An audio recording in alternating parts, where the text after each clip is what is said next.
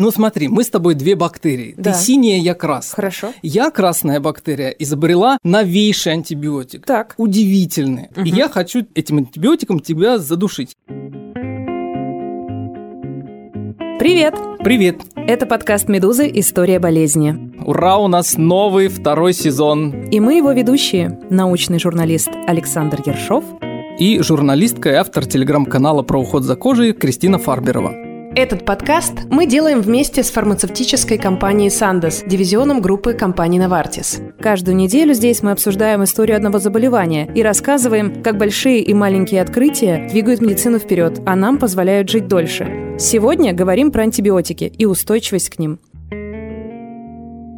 Есть такое социологическое исследование базовой научной грамотности. Там простые вопросы из разряда «Правда ли, что Солнце вращается вокруг Земли?» или наоборот «Земля вращается вокруг Солнца?» «Правда ли, что можно радиоактивное молоко сделать безопасным, если его прокипятить?» И вот, среди прочего, есть такой вопрос «Правда ли, что антибиотики помогают против вирусов?»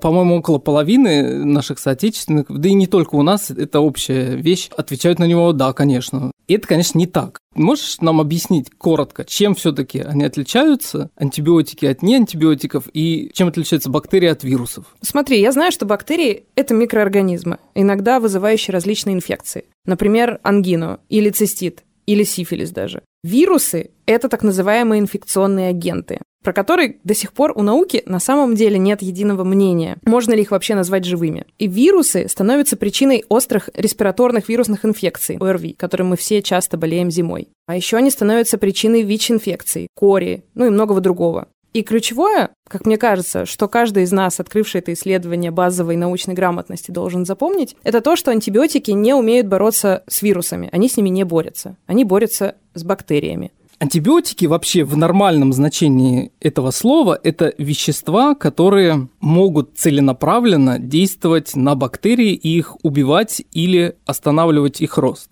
Смысл в том, что те невидимые агенты, которые нас все время заражают и хотят нас уничтожить, бывают разных типов. Первый тип – это вирусы, это неклеточные организмы. Вторая вещь – это бактерии. И третья категория этих микроскопических агентов – это паразитические организмы. Это всякие инфузории, всякие... Если ты помнишь, был такой эпизод в «Докторе Хаусе», когда человек заболел амебой. У него Да. амеба поселилась в Да. мозге и съела его мозг. А сегодня мы будем говорить именно про антибиотики, то есть про то, что действует на бактерии. Смотрите, история такая. В 20 веке английский микробиолог Флеминг обнаружил, что в одной из чашек Петри с бактериями выросла плесень. Причем сделал это совершенно случайно. Чашка Петри, кстати говоря, это просто такая маленькая стеклянная чашка, на которую выращиваются бактерии, вообще любые микроорганизмы. Туда заливают среду, и потом сверху на ней растет все, что вам нужно. Все так. И вот он увидел, что колонии бактерий вокруг плесени стали прозрачными из-за разрушения клеток. Флемингу удалось выделить активное вещество, разрушающее бактериальные клетки. И это вещество было пенициллином. Кстати, в 1945 году, спустя уже там несколько лет после того, как он это обнаружил, сам Флеминг и группа исследователей получили Нобелевскую премию за это открытие в области физиологии и медицины. На самом деле, то, что плесени могут обладать антимикробным действием, было известно Еще еще до Флеминга, это ещё правда. В том-то и дело, что это было известно не просто до Флеминга, это было известно древним египтянам. У них были определенные рецепты, как там можно прикладывать эту плесень к ранам или язвам, Мгм. но от этого не происходило появление никакого научного знания. Когда начинаешь погружаться в эту историю, оказывается, что этот пенициллин, его переоткрывали раз за разом, раз за разом. Вот я, например, когда готовился, я узнал совершенно новую для себя вещь, что пенициллин, вообще-то говоря, вполне себе открыл Алексей Полотебнов. В 1873 году он обнаружил, что вот эти вытяжки, выжимки из плесневых грибков могут быть использованы для лечения гнойных нарывов. Он это обнаружил, он об этом написал работу и преподавал это, но ничем это совершенно не кончилось. Так, окей, с пенициллином все понятно. Так или иначе, антибиотики открыли. И вот есть ощущение, что это такой некий святой грааль, да? Люди подумали, господи, лекарство от всего помогает в любом случае. Более того, я знаю, что в 40-х, в 50-х пенициллин добавляли, представьте себе, даже в зубную пасту, потому что считали, что это помогает от кариеса. Понятно, что как только люди поняли, что есть некая золотая жила, есть некий святой граль в виде антибиотиков, они подумали, наверное, там можно найти и открыть какие-то еще их виды. Действительно, началась целая гонка, такая золотая лихорадка. Вот эти первые годы антибиотики были открыты и в Советском Союзе. Кстати говоря, тут нельзя не вспомнить про нашу Зинаиду Ермольеву, которая еще в 40-е годы занималась этим и в чем-то повторяла работы Флеминга, в чем-то у нее были совершенно новые вещества, которыми она занималась. Потом был громицидин С советский, первый открытый в Советском Союзе особый класс антибиотиков. И затем буквально в течение десятка лет, может быть, чуть больше, были открыты все основные классы, вплоть до синтетических антибиотиков, которые, в принципе, в природе не встречаются, что было довольно новым и освежающим открытием, что, оказывается, не только грибы, понимаешь, и какие-то бактерии могут производить антимикробные вещества, но их можно, в принципе, создать синтетически. И казалось, что, ну, примерно к середине 70-х, что вообще больше открывать нечего, и можно сказать, что вопрос медицины можно закрыть. Но потом что-то пошло не так. Чтобы ответить что, достаточно просто задать самому себе вопрос. Если антибиотики – это такое оружие, с помощью которого одни бактерии или микроорганизмы вообще борются с другими микроорганизмами, то как они сами от этого не умирают? Ответ звучит так. На самом деле в большинстве случаев у этих микроорганизмов есть система защиты, которая позволяет тебе себя обезопасить, а кругом всех ребят этими антибиотиками порастрелять. Но если у тебя есть система защиты, эту систему защиты может взять и твои конкуренты. А твои конкуренты это в контексте что? Ну смотри, мы с тобой две бактерии. Да. Ты синяя, я красная. Хорошо. Я красная бактерия изобрела новейший антибиотик. Так. Удивительный. Он у меня работает. Угу. И я хочу этим антибиотиком тебя задушить. Я его произвожу, произвожу в свои клетки, выбрасываю наружу, надеясь на то, что он к тебе придет и уничтожит какую-то у тебя важную функцию. Допустим. Вот, например, наши любимые микроцены, они не дают синтезироваться ДНК. Но я же сам буду от нее страдать. Ну да. Сам буду от нее страдать, если я более-менее на тебя похож. Что у нас наше внутреннее устройство похоже, то есть мы сделаны из одних тех же кирпичиков. Угу. Соответственно, этот антибиотик, который я придумал, если он действует на тебя, то он может и действовать на и на тоже. меня тоже. Что же мне в этом случае делать? В этом случае у меня есть специальная система защиты. Эта система защиты, это как у военных система свой-чужой. Вот угу. эта система защиты позволяет мне не допускать рост концентрации этого антибиотика у меня в клетках. И раз уж это система, которая распространенная, то мы можем сделать вывод, что если есть где-то антибиотики, то, наверное, должны быть природные механизмы их сдерживания.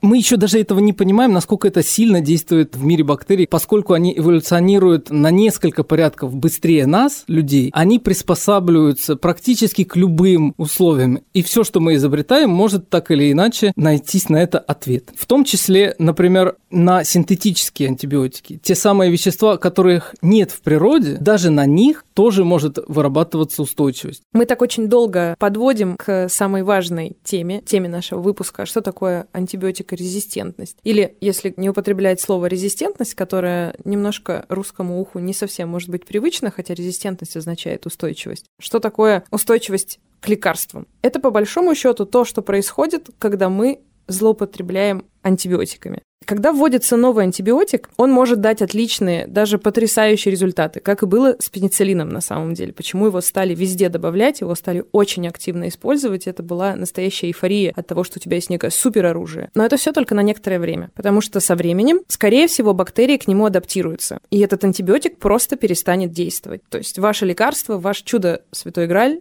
не будет работать. Постепенно антибиотик станет менее и менее эффективным, а у вас, точнее у нас, у всего человечества, останется заболевание, которое просто нечем лечить. Да, это происходит, правда, не сразу, это происходит Конечно. некоторыми фазами. Поэтому есть такое понятие, как поколение антибиотиков, да? Это такие этапы разработки, когда ты выпускаешь, ну, как новый iPhone, да? Бактерии уже к этому ну, старому айфону привыкли, и ты выпускаешь их новый iPhone. Прям они, как моя мама. Они, они все начинают за ним гоняться, и в какой-то момент они начинают приобретать и к новому iPhone устойчивость, то есть бактерии перестают реагировать. И тогда происходит что? Тогда появляются так называемые супербактерии. О, да. Это те самые бактерии, которые устойчивы к разным антибиотикам разных поколений и могут свои механизмы устойчивости применять даже для тех антибиотиков, которые они не встречали. Пару лет назад, по-моему, это был 2017 год, СМИ писали об истории 70-летней американки, у которой обнаружили инфекцию, вызванной супербактерией. Как раз употребим это слово супербактерия. А в американских СМИ, собственно, на английском языке это называется супербакс. Так вот, 70-летняя американка, у нее обнаружили инфекцию, вызванную супербактерией. У женщины развился сепсис, заражение крови, и она умерла. И врачи не смогли ее спасти, потому что бактерия оказалась устойчива, вы только вдумайтесь, к 26 антибиотикам. И ни одно лекарство, ни один антибиотик, в том числе антибиотик так называемого последнего резерва, такая, знаете, последний оплот, последняя надежда, Калистин, не смогли ей помочь. И это, конечно же, не единичная история. Сотни и тысячи человек в мире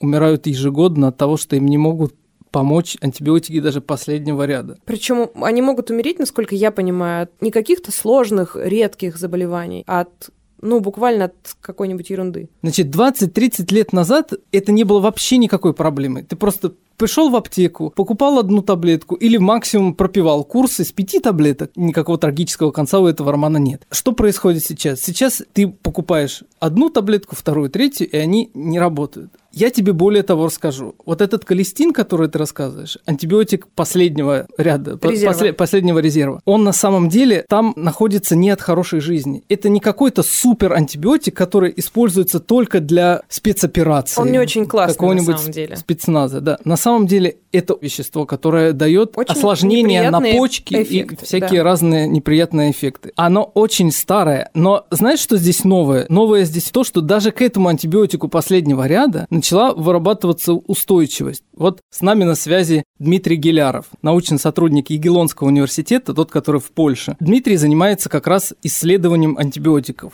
Привет, Дим. Привет. Вот ты можешь буквально в нескольких словах рассказать о том, что сейчас с этим происходит?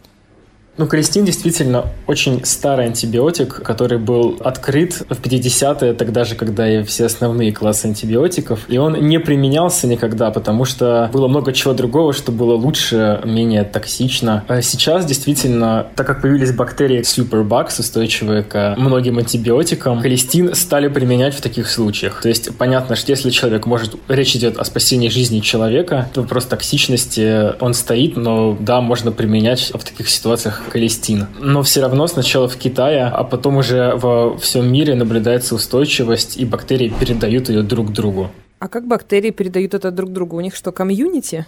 Бактерии умеют делиться генетическим материалом друг с другом, то есть буквально обмениваться кусками ДНК. Бактерия может получить такой кусочек ДНК из внешней среды или от другой бактерии, встроить ее в свою клетку и использовать гены, закодированные в этой ДНК. Ну, например, чтобы делать какие-то помпы или как-то видоизменить свою клеточную стенку, чтобы этот антибиотик в нее не проникал. Самое ужасное в этом заключается то, насколько я понимаю, поправь меня, если я не прав, самое ужасное в этом то, что откуда берется вообще устойчивость даже к антибиотику последнего ряда, если он используется в редчайших случаях. В самых буквально крайних ситуациях. Откуда берется эта устойчивость и как она распространяется? То есть с чего бы вдруг? Про колестин, к сожалению, очень легко ответить на этот вопрос, потому что, хотя он не применялся в медицине для лечения людей из-за своей токсичности действительно высокой, он, тем не менее, очень широко применялся в сельском хозяйстве а в частности в Китае. То есть птичьи фермы, свиные фермы, вот это все те места, где он применяется и где он выбрасывается в окружающую среду. Дальше все это в громадном количестве идет в сточные воды, никак не контролируется, да попадает вот действительно в это общее глобальное комьюнити бактерий. У меня здесь простой обывательский вопрос. Понятно, откуда берутся антибиотики в моей аптечке. Но откуда они берутся в сточных водах и откуда они берутся в сельском хозяйстве или в животноводстве? То есть что они там делают? То есть зачем? Да. Зачем их применяют да, в Да, зачем их применяют? Ну вот было очень давно показано, что если давать антибиотики животным, то они быстрее растут. То есть было просто сделано такое наблюдение, что вот животные набирают вес быстрее. То есть фермер, ему нужно конкурировать с другими фермерами, и он дает антибиотики до тех пор, пока на мировом уровне этот вопрос не будет как-то отрегулирован, точно так же, как это было сделано и успешно сделано с озоном, с веществами, которые разрушают озоновый слой, как это пытаются сейчас сделать с глобальным потеплением, и точно так же с устойчивостью к антибиотикам требуются глобальные усилия всего мира для того, чтобы выработать конкретные общие правила, по которым будут работать все, потому что мы все находимся в этом случае в одной лодке. Бактерии, которые обмениваются вот этой устойчивостью, они уже давно сформировали свое комьюнити комьюнити. Они легко и просто обмениваются устойчивостью друг с другом. Китайские с американскими, американские с европейскими. У них никаких торговых запретов нет. А вот смогут ли договориться люди о том, чтобы использовать антибиотики только так, как надо? И тогда, когда надо. И тогда, когда надо. И, может быть, не использовать их в сельском хозяйстве, по крайней мере, антибиотики последнего резерва, да, такие как колестин, что вообще дичь, по-моему. Слушай, вот ну... сможет это произойти или нет? Вот я не знаю. Здесь есть, мне кажется, еще одна проблема, еще один большой вопрос, если мы говорим о том, что все должны определить общие правила, да, и действовать одинаково. Здесь есть еще один участник, это фарма которая, собственно, эти антибиотики открывает, исследует и производит. И как бы это дико не звучало, но открывать и исследовать и производить новые антибиотики это очень долго, во-первых, а во-вторых, дорого. Вот, допустим, мы с Сашей, ученые, и решили сделать, открыть и выпустить антибиотик. И что дальше произойдет? Скорее всего, человек его купит, там пропьет один или несколько раз, и со временем этот препарат перестанет на него действовать. И мы с Сашей так и не сможем стать богатыми. И нам это потенциально не будет интересно. А интересно нам, например, производить средства от боли в животе, которые люди будут покупать круглый год и год за годом, потому что живот болит, ну, более-менее все время или часто, и потребность избавляться от боли в животе никуда не девается. А разработать и вывести на рынок средства от боли в животе нам, Сашей, будет гораздо проще. Дим, вот ты человек, который непосредственно сейчас все-таки этим занимаешься. То есть изучением, исследованием и каким-то поиском антибиотиков. Несмотря на то, что мы уже обсудили, что это очень сложная задача. В чем ее сложность и как именно все-таки сейчас это можно делать? Мне кажется, нужно еще упомянуть, что каждый следующий антибиотик находить сложнее, чем предыдущий. И, собственно, нынешний кризис вызван тем, что все антибиотики, найденные условно в 50-х, 60-х, они вот потратились, а новых за все это время, то есть 70-е, 80-е, 90-е. И фармкомпании вкладывали в это деньги, но они ничего не получили, и поэтому они перестали этим заниматься, потому что это оказалось невыгодно. Все антибиотики, найденные в 60-е годы, были найдены очень простым способом. Вот был такой Ваксман, российский иммигрант. В Америке он во время Второй мировой войны выделял антибиотики. Выделил стриптомицин, который спас жизнь миллионам людей, в частности, потому что был первым препаратом от туберкулеза. И выделял он их очень просто. Брал э, образцы почвы, выделял оттуда бактерии стрептомицетов и смотрел, на каких патогенных бактерий эти стрептомицеты действуют. И дальше выделял вот то вещество, которое отвечало за этот эффект. И таким способом были найдены десяток или два антибиотиков, но дальше оказалось, что для того, чтобы найти следующий антибиотик, нужно тестировать больше и больше стрептомицетов. Это то, что называется переоткрытие. То есть, что бы мы ни делали, о каких бы новых почвенных бактерий бы мы не брали, мы, как ни странно, находим одни и те же антибиотики. И чтобы найти что-то новое, нам нужно отправляться в какие-то странные дальние регионы, например, залезать в морские впадины или ездить в пустыни, на Камчатку.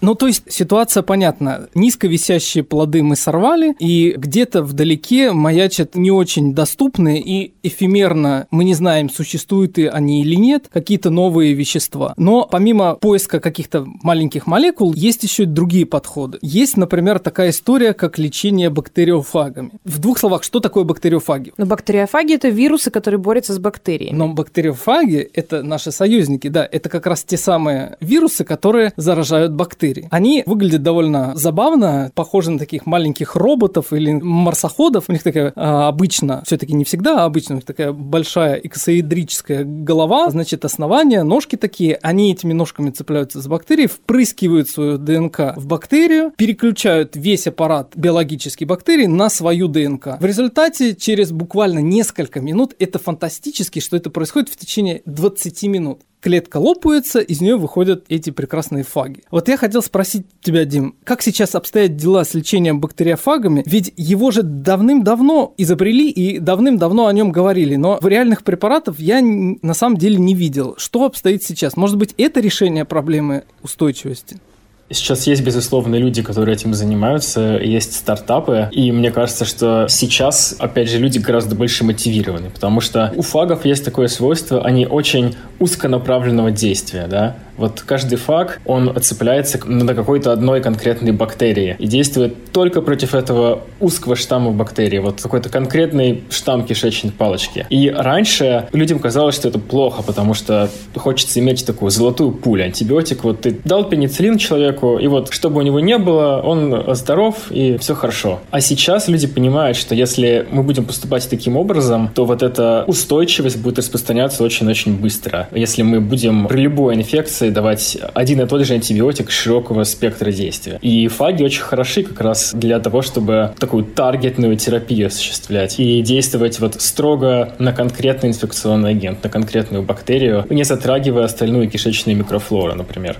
Конечно, к фагу точно так же может очень быстро возникнуть устойчивость. Но фагов можно применять в коктейлях, это так называется коктейль фагов, то есть э, смешивают несколько фагов, и если случайно какие-то бактерии выживут от одного фага, то, значит, с ними разберется другой фаг. А также очень интересно, что можно применять фагов вместе с вот классическими антибиотиками, и, например, может случиться так, что вот эти пресловутые помпы, насосы, откачивающие антибиотики из клеток, которые вызывают множественную устойчивость и которые делают супербакс, э, супербактерии такими опасными, они как раз могут служить входными воротами, рецепторами для определенных фагов. И мне кажется, что это очень круто. То есть это как раз фактически та самая персонализированная медицина, да, о которой да. мы так много лет слышим. Да. Она и есть. А на самом деле она выглядит вот так, когда ты берешь и используешь фаги. А с нами в эфире сегодня был Дмитрий Гиляров, научный сотрудник Егелонского университета из Польши, специалист по антибиотикам. Дима, спасибо тебе за эфир. Было очень интересно поучаствовать. Спасибо, Кристина. Пока. Пока. Но после сегодняшнего подкаста я чувствую необходимость переворошить домашнюю аптечку, честно говоря. Потому что после всяких разных болезней, естественно, там хранятся кучи лекарств и антибиотиков в том числе, которые я по старинке, не допивая курс, складываю в коробку. Ах, как нехорошо. И здесь два, на самом деле здесь даже не два, а три вопроса. Вопрос первый. Что будет, если не закончить курс антибиотиков? Мне последний раз врач говорил, что нужно пропивать курс антибиотиков до конца. И это такое железное правило, которое нельзя нарушать. Но пока я готовилась к подкасту, я выяснила, что вообще-то это не то чтобы на 100% так. Действительно, есть некоторая дискуссия вокруг этого вопроса. Но я не хочу, чтобы мы сейчас с тобой тут выступали разоблачителями мифа о том, что якобы можно не допивать курс антибиотиков. Это не так. Нужно допивать все, как что вам сказал, сказал врач? врач. Дискуссия идет о том, сколько этот врач должен вам назначить. Возможно, сейчас современные нормы немножко завышены. И именно об этом идет речь. Есть дискуссии, там нет однозначного на эту тему мнения. Еще нужно много лет для того, чтобы получить хорошие клинические данные о том, влияет это или не влияет. Я рекомендую здесь придерживаться старого доброго правила. Послушайте своего лечащего врача, ему лучше знать. Тем более, что, как мы понимаем, антибиотики – это совершенно разные вещества. Одно дело инфекции там, желудочно-кишечного тракта какого-нибудь, другое дело инфекции пневмония, третье дело еще что-то такое. Все случаи здесь очень индивидуальны. Вот кстати, Саш, ты важную тему затронул. Мне кажется, из этого всего следует какая-то такая прописная истина, почему нельзя антибиотики подбирать себе самому. Ну, вроде как я уже когда-то болел, или там, не знаю, мои родители болели, пойду куплю что-нибудь, что мне кажется правильным. И здесь в чем дело? Во-первых, подбор антибиотика зависит не только от диагноза, который вообще-то еще должен быть правильно поставлен. Да, это важно. На минуточку. Да. Во-вторых, на подбор антибиотиков влияет еще и то, как вы лечились раньше раньше, до этого, что было в вашем анамнезе. В-третьих, есть ли у вас противопоказания. Еще на это влияет немного, на самом деле, где вы живете. И иногда еще в супериндивидуальных случаях, каковы лабораторные результаты чувствительности бактерий к антибиотикам в вашей конкретной болезни, ну, которую Но ты вы знаешь, лечите. это не такой супер индивидуальный случай, как может показаться. Я, например, в свое время перенес пневмонию. И первый антибиотик, который был мне при этом назначен, оказался совершенно неэффективным. Он на тебе не сработал. Он на мне не сработал, да. Мы как раз имели, э, имели случай, тот самый... Антибиотикорезистентности. Именно. Чем дольше мы с тобой записываем подкасты, тем больше ты мне медицинский справочник напоминаешь, точнее, больничную карту. Тем больше наши слушатели узнают о моей личной истории. Да. Вот. А, но не в этом дело действительно такое происходит, и сейчас, как ты понимаешь, происходит все чаще. Поэтому, когда тебе назначают антибиотик, надо еще смотреть на то, как ты на него реагируешь. Точнее, как на него реагируют те самые бактерии, которые тебя заразили. А тут знаешь еще, что хочется сказать? Мы записываем с тобой подкаст уже в конце осени, время, когда все активно простывают. И вот здесь важно сказать, что, собственно, простуда имеет вирусное происхождение, а не бактериальное. Случаев. В большинстве случаев. И не нуждается в антибиотике. И часто, собственно, вирусные инфекции, они самоограничивающиеся. То есть это значит, что ваша собственная иммунная система может с ними самостоятельно справиться, без помощи таблеток. А то, что можете сделать вы, не обращаясь ни к какому врачу, это сделать обычную человеческую прививку от гриппа. И она уж точно будет гораздо более эффективная, чем, возможно, нужно, а возможно и не нужный прием антибиотиков. А тебе не кажется, кстати, что у нас вообще есть такая почти национальная черта стремиться к суперчистоте? То есть меньше бактерий, меньше каких-то микробов, все отмыть до чистоты, быть идеально чистым, умыться до скрипа, чтобы все блестело, скрипело. Скорее, да. Вернее, я вижу рост этого дела у нас. Я вижу, что ставят люди себе специальные очистители воздуха в квартиры, в дома. Я видел людей, которые, не поверишь мне, чистят шкурку от яблока. Но это потому, что все боятся пищевого воска. Я не знаю. Все боятся всего, и обычно это как-то связывается с бактериями и грязью. Слушай, а я так четко и ярко помню рекламу мыла с 90-х. Антибактериальное О, да. мыло. О, да. И все в каждом втором доме. Защищение защити себя и своих близких от бактерий. Дети, которым моют ладошки этим мылом в рекламе. Это такой громкий, раздутый маркетинговый миф, что антибактериальное мыло, оно защищает нас от бактерий, и поэтому нужно мыться только им. Зато оно, что делает лучше обычного мыла, загрязняет окружающую среду. Вот это правда. Мы рассмотрели все возможные мифы и рассказали, как делать неправильно. А вот о том, как с антибиотиками обращаться правильно, мы спросили нашего эксперта, клинического фармаколога, профессора и доктора медицинских наук Сергея Зарянова. В отношении назначения антибиотиков один и самый главный тезис – антибиотики может назначить только врач. Никогда не заниматься самолечением. Нельзя назначить антибиотик самостоятельно. Это, во-первых, риск неудачи для пациента. Во-вторых, риск нежелательных реакций. Антибиотики – это далеко не конфеты. И еще один момент – неумелое использование антибиотиков, неправильные дозы, неправильные курсы, неправильный выбор. Это как раз и есть риск развития антибиотикорезистентности в дальнейшем, когда мы столкнемся с ситуацией невозможности дальнейшего лечения инфекционного заболевания или возникновения проблем при его дальнейшей терапии. Поэтому тут без вариантов абсолютно. Антибиотик выбирает врач. Пациент в этой ситуации может, конечно, задать вопросы о длительности терапии. У каждого антибиотика есть свой курс лечения. Есть антибиотики, которые применяются три дня. Есть антибиотики, которые назначают в течение двух-трех дней после нормализации температуры.